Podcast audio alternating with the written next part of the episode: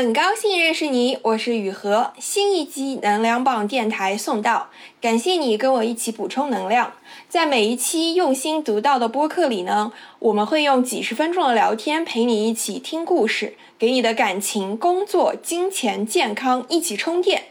你可以在任何音频播客 APP 搜索“能量棒电台”，就能找到收听，请订阅哦。我一直免费创作了这么久呢，现在很需要你的支持，请加我的微信 yuhexyz，yuhexyz，加入公号读者和播客听友群，也欢迎你开心放松的找我聊天咨询。请你在你用的播客 APP 里给这一期点个赞，也给能量棒电台五星好评。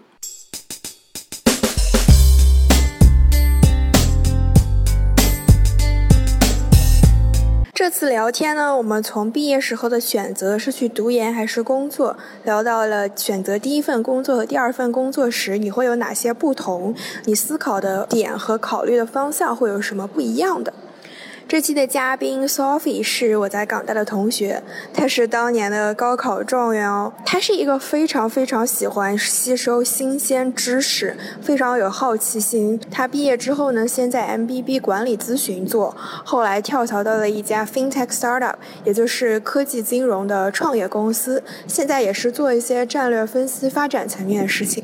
他戏称自己是走野路子的，让我们来听一听他的故事有多野吧。当当当当，开始。哎，我想问一下，你最开始的时候，毕业的时候，第一份工作选择的时候是怎么想？嗯，你有给自己设定一些选择的标准吗？嗯，我其实从大三开始，最初是比较想去读研究生的。哦，这样子啊？嗯，对。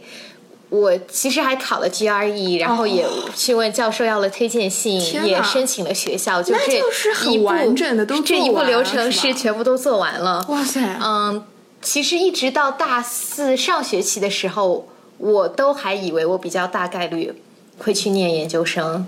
嗯，而且当时是想着念 master 之后再念 PhD，去当教授。哇，那是完全学术的道路。嗯，是是，因为我爸本身是个教授，所以我嗯有点受从小的家庭环境和成长环境影响，所以一开始嗯很想去做教职。一方面是我觉得就是嗯在学校里面你可以学到很多很多不同的东西，嗯，另外一方面至少是我看我爸就是感觉他。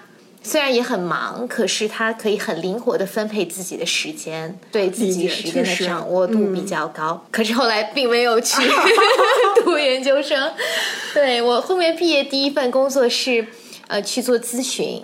那我其实面试的时候，面试官就有问我说：“哎，你如果不来做咨询的话，你会去做什么？”嗯。然后我就跟他说：“哎，我其实有申请研究生。然后特别巧，我第一份工作的那个公司，我碰到的第一个面试官他是 PhD，PhD 毕业之后出来做了咨询。然后特别逗，他就说：‘哎，我来跟你讲一下。’然后，然后他就说：‘他就我我印象特别深，他就做手势说：‘我来跟你讲一下，咨询和 PhD 就好比两个圆。’然后他真的就是画了两个圆，然后中间有交集的说，然后他说。”呃，他当时自己也考虑过这个问题，就要不要去做教职。但他觉得咨询和嗯 PhD 或者学术很像的，就是都可以在相对比较短的时间内学很多。因为你咨询每一个项目，你的客户的行业都不同，问题都不同，所以你都要去，相当于每一个项目基本上都要从头开始去建一个新的知识库。我我当时觉得，哎，说的还挺有道理的。嗯，所以也是，这是一个我选咨询很主要的原因。就我想比较短时间内接触不同的行业，然后可以学很快。那当时有没有发生了什么事情让你决定说啊不去念书了，就不去继续读研究生了呢？有，呃，我当时申请的研究生方向是经济，没有读研两个原因，最主要的一个原因是，呃，我虽然很喜欢。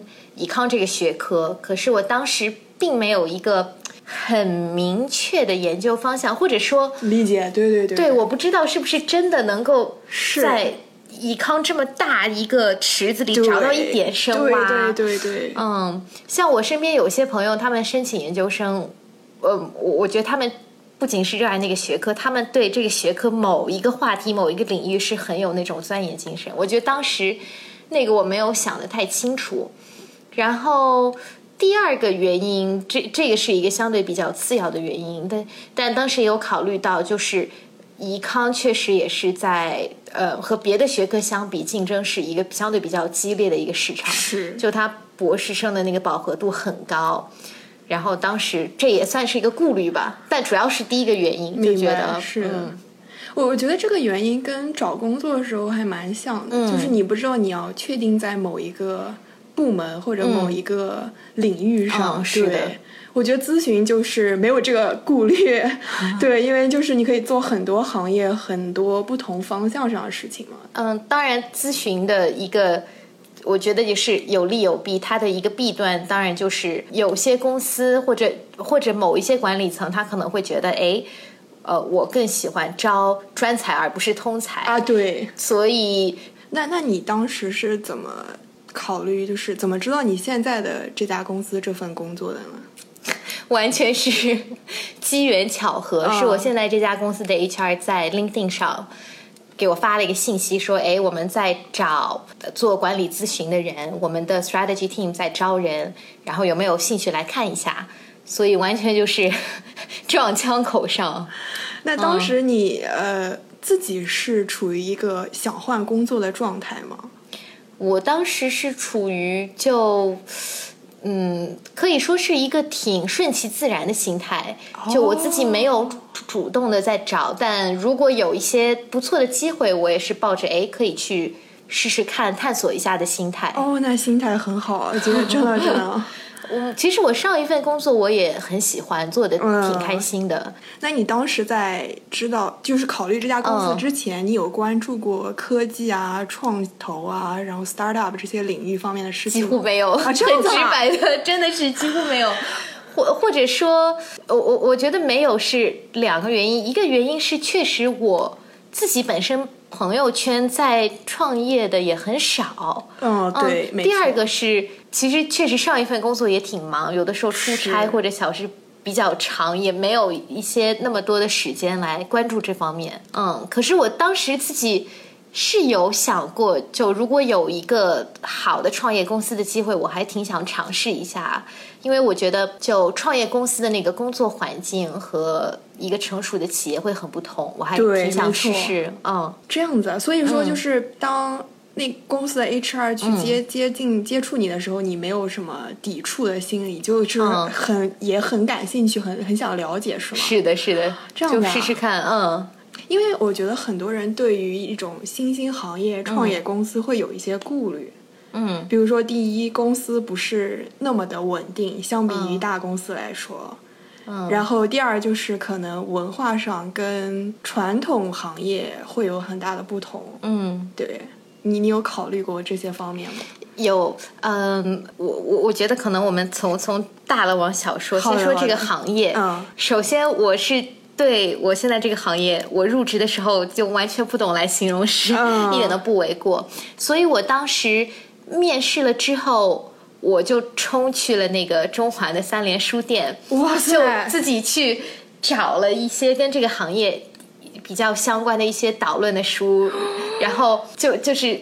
我我我当时看就自己去找书看，其实两个原因，一个当然是我想也想了解一下，首先这个行业到底是什么，因为我完全是处于一个真的就是白痴的状态，然后另外一个对我自己来说，这也是一个测试，就看我自己对这个行业是不是真的感兴趣。因为我觉得，我如果连一本关于这个行业的书都读不下来，觉得哇要睡着了，那这这肯定就、就不行。是如果我看了之后觉得哎好像很有兴趣，我我还想继续了解，那我觉得这是一个好兆头。哇，好聪明啊！行业这个是真的，我觉得这个方法不错。嗯，就比较比较随机，真的很随机。哦然后第二个再说一下这家公司，公司其实我加入的时候才几十个人，然后也很小，成立时间很短，所以那个时候说前景不前景，其实说说实话，我也没有水晶球，我现在也说不准。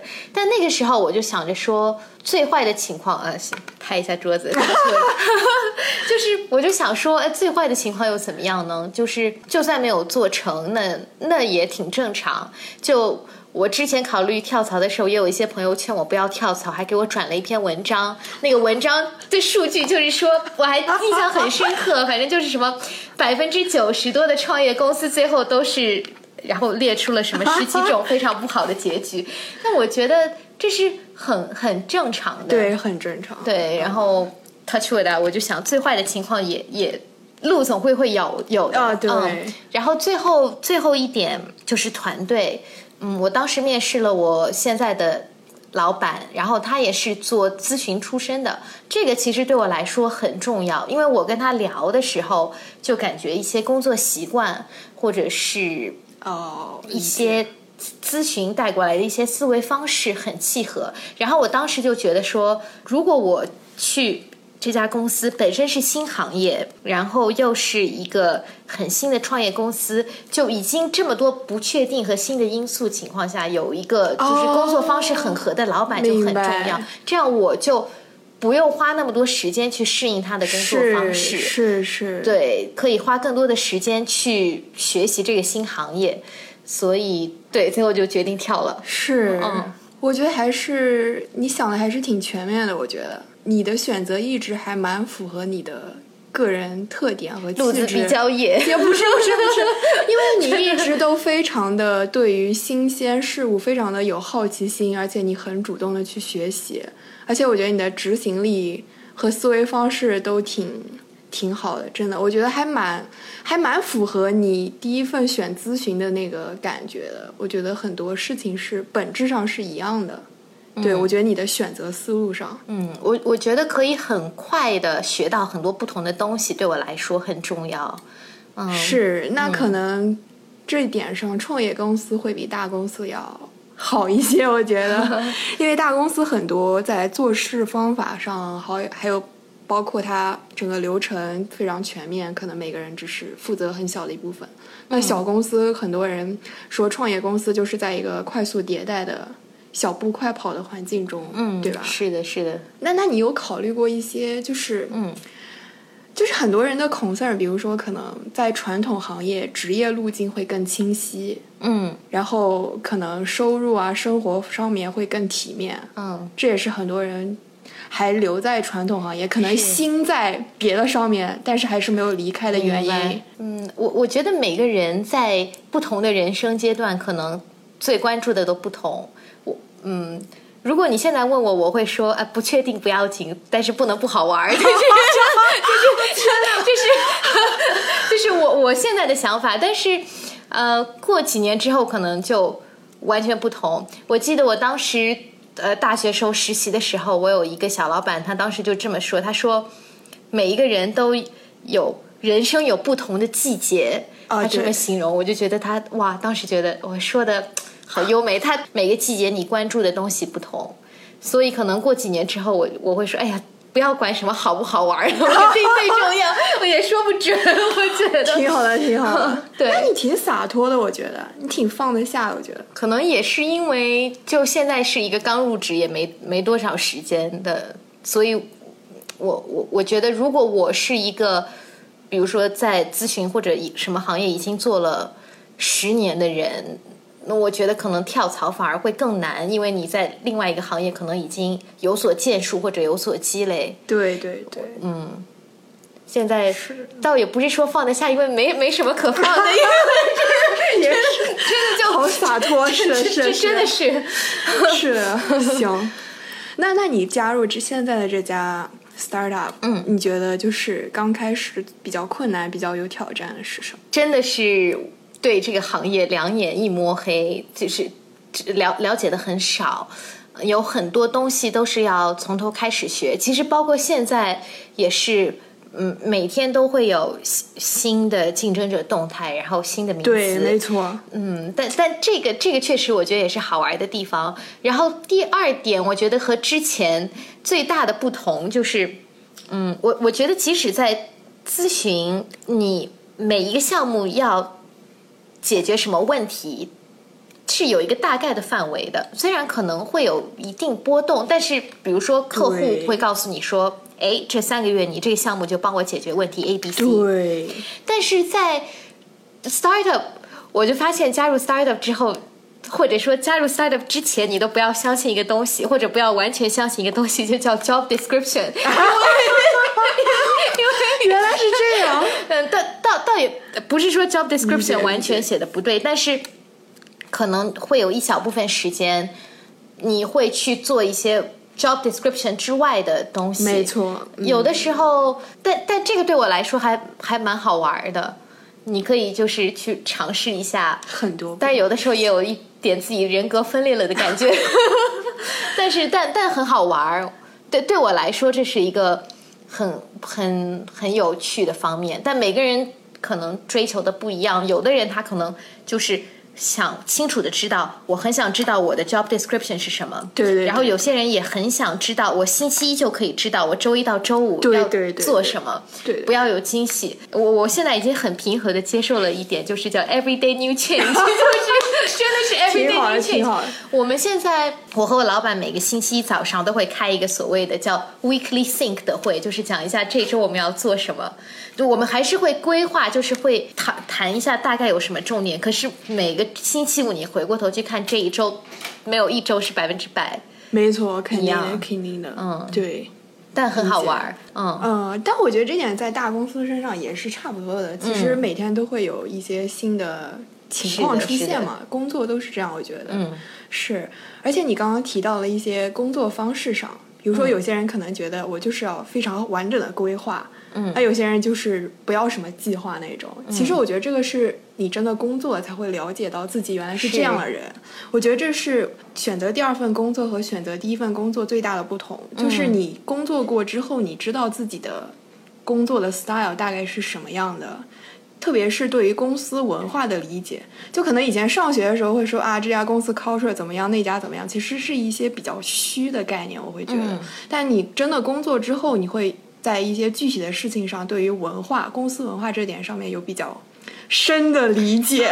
对，那我想问你在选第二份工作的时候，有考虑到文化这方面，就是 corporate culture 这方面？有，嗯，是肯定有。我我觉得现在这家公司和之前咨询相比，一个很大的不同是我们现在这个公司，因为是在科技行业，所以我们大部分的员工都是工程师、程序员。哦那首先。第一条规则就是程序员在 debug 的时候千万不要去打扰他们。debug 的时候，整层楼就是一片肃静。呃，开玩笑。但我觉得工作方式就是，嗯、大家沟通起来是非常直截了当。然后跟程序员打交道，我觉得大部分人也是很直接。然后大家穿着裤衩拖鞋来上班，对，还挺挺随意的，蛮蛮好玩的整体。很多人说在 startup 或者在 VC 行业会觉得自己站在世界的前端，就是每天都要接收很多不同新的信息。你有没有这样的感觉？接收了很多新的信息，但是完完全没有感觉自己站在前端，感觉自己就是被信息淹没了。为什么？我 我我觉得，或者或者这么说吧，就是说可以接触到很多很前沿的东西，但是我觉得从接触到真正深入了解是一个很漫长的过程。我现在这个公司有两个同事，他们发起了一个每周五的一个 learning lunch。嗯，然后我们每一个星期会选选一个这个行业相关的一个比比较 technical 的话题，找一篇 paper 或者是看一个视频，大家来一起讨论一下。我觉得很多时候可能。看，比如说我一天花了一个小时在 Twitter 上或者别的媒体上，你可以说我引号接触了很多新的东西，但是是不是真的了解了？我觉得那不一定。我我觉得真的是要把它内化为自己真的了解的东西，是是需要一个过程的。对的，对的。哎，你对自己要求很高，呃，然后我觉得这一点我也有体会。嗯我觉得很多时候你大脑知道，你的身体、你的行动不一定是真的知道，是的，是需要时间和精力的。我觉得。是的，是的。啊，平时讨论的时候也是这种氛围，就是大家还挺自由的，就是想就表达自己的想法和意见嘛。嗯，挺自由的。我们会议室和办公室里面都有白板，经常是说着说着，大家就站起来拿笔在白板上开始各种画。天呐，嗯嗯，那你们的创始人，你老板很愿意跟你 share 他的那些愿景啊、蓝图啊，或者说自己的思维方式啊、价值观这些东西？嗯，我们会每过几个星期都就会有一个员工大会，然后在员工大会之前呢，有一个网站你可以匿名提交各种问题，然后跟 Reddit 一样，大家可以上去投票，就是你最想问哪个问题，然后我们 CEO 最后会在那个全员大会上就公开的回这些问题。哇塞，嗯，那有的问题会非常的尖锐，不好回答吗？有，是肯定有，肯定有，会有一些会问，比如说我们的这个资金资金来源怎么样，哦或者是现在利润怎么样，会会有这样的一些话题，也有你之前说的是，呃，我们怎么样。接下来两三年怎么样发展这些？我我我觉得这个形式还挺好的，而且有一些问题真的是从一个答案变成了一个落地的方案。哦，那也挺好，其实也是在帮助公司怎么做好下一步嘛，对吧？是的，的，是的，那挺好的。嗯。而且你的同事应该是外国人比较多吧？是吧？会有来自很多不同国家和地区的同事，但是呃，香港本体的同事也很多的。这样子啊嗯，对、哦我们程序员其实也蛮多是香港香港本地的程序员。哦那那环境还是比较的多会听样化到三种语言，简单来说就是会会平时听到英语、粤语和普通话都会有，好的。嗯，也会听到一些韩语，哦，嗯，然后马来西亚语，哇塞，嗯，那那在这个这个环境，我觉得在香港的公司里面，在香港的公司里面这样的环境，我觉得还是蛮少见的，因为我觉得。对于传统行业来说，他们的细分非常明确，就有的人就是做 China market，、那肯定都是来自这个国家的人在做这个这个 market 的事情。我觉得是比较的细分的，对，而且没有那么的在人 race 上面没有那么的多样性。对我觉得这个环境在香港来说还是蛮多样性的一个公司环境了。我觉得这个可能和我们相对来说比较多元的文化也有关系，因为 co-founder 本身就是来自世界各地的。哦，嗯理解了。嗯，另外，其实我觉得跟不同文化或者不同国家的同事。或者可以说跟任何人最好的沟通方式就一起去吃顿饭。哦，这样子啊，真的就是我觉得食物真的可以拉近所有人的距离。明白，明白。这是我个人的作为一个吃货的。那那像是这么多元化的环境，嗯你们选吃的怎么选呢？选哪个国家的食物呢？呃，这是一个好问题，所以不能只吃一顿饭，多吃多吃几顿，平衡一下是吧？大家都照顾到一下，对对对对对，是的，是的，是的。呃，还有一个问题就是你是女生嘛，嗯，然后我我有的时候去开会的时候，就会突然会发现，哎，我身边百分之九十五或者九十八的情况下，身边的会议室里坐的都是男性，嗯，有的时候就刚工作的时候会有点害怕，嗯，我觉得哇，怎么我成了唯一的女生？那你在这个这种工程师或者创业公司里会有这样的情况吗？你说的是是个好问题，在你问我之前，我已经完全忘记性别了，真的。那说明你们公司还挺好的，就是没有在很多性别差异上给你很大的感觉，我觉得。这个男女性别比的话，确实是我们现在公司是男性员工为主，嗯，很多团队都是。哎，可是，在你问我这个问题之前，我真的没有感觉有什么。哦，那挺好的，那说明公司这方面并没有让你觉得性别是一个问题，或者说让你觉得有点担心的东西。嗯，啊，我我感觉平时跟一些同事开会，就大家基本上还是很均衡的发言。这样子啊，嗯，哦，我我没有感觉说，哦因为我是女生，就大家会格外明白怎么样？明白。嗯，我觉得这个可能还跟就是传统行业里面的 hierarchy 有关，嗯就是因为高层都是绝对的男性居多嘛，嗯，就我之前有过顾虑的，倒不是说性别或者我的级别，更多是想的是说我对这个话题是不是够了解。特别是我刚进公司的时候，对这个行业什么都不懂，有时候可能就要去找一个程序员讨论问题。那他可能在这个行业之前已经做过几年。嗯，我觉得更多是对自己知识是不是够哇塞，有，对对。哎，厉害厉害厉害，不 是的真的真的害真的。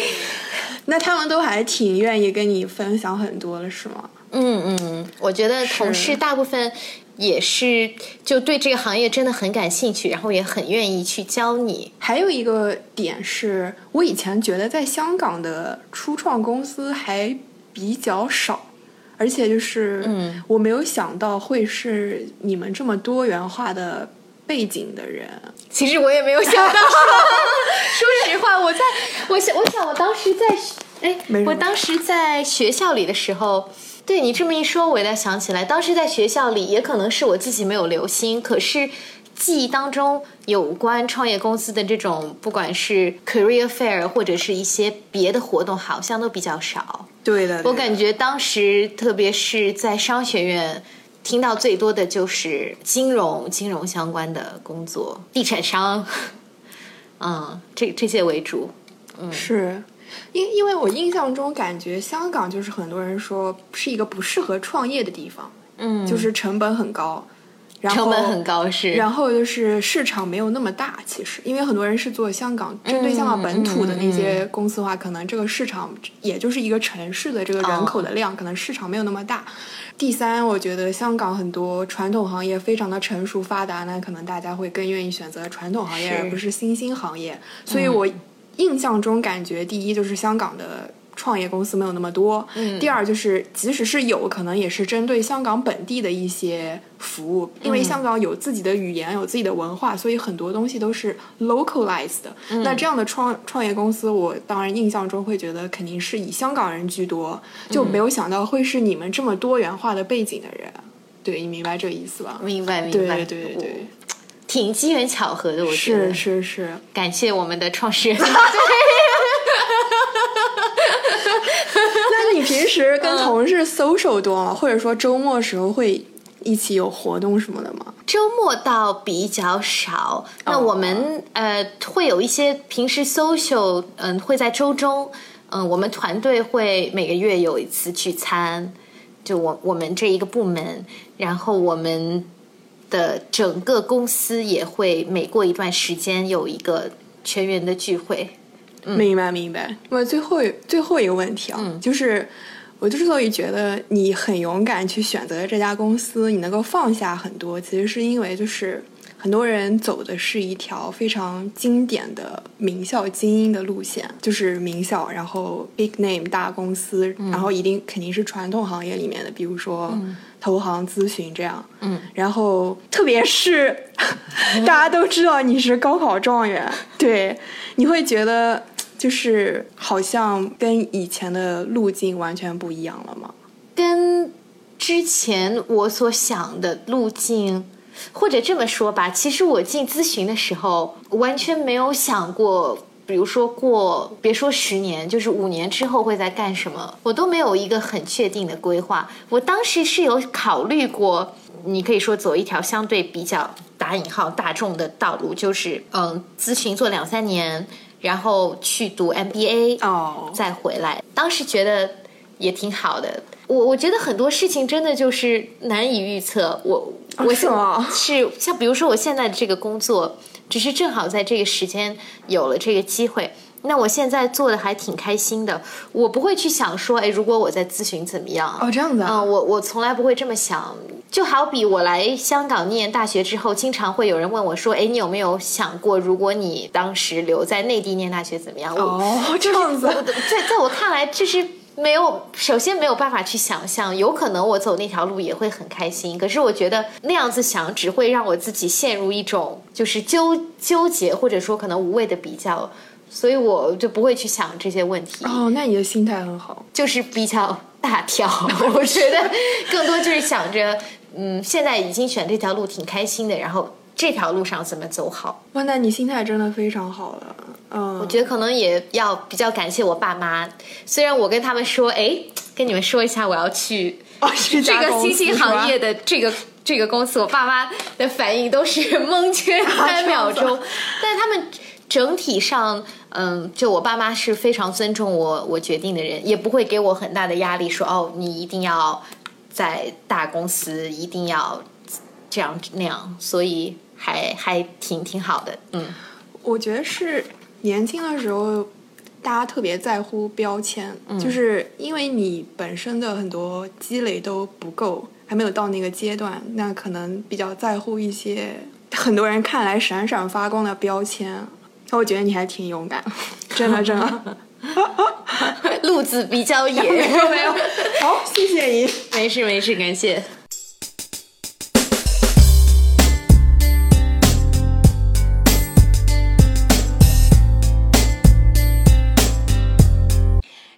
集能量棒电台到这里就结束了。如果你有什么想法或者评论，请在下面给我留言。如果你觉得聊天内容对你的朋友也有帮助，也请转发语音给你的朋友。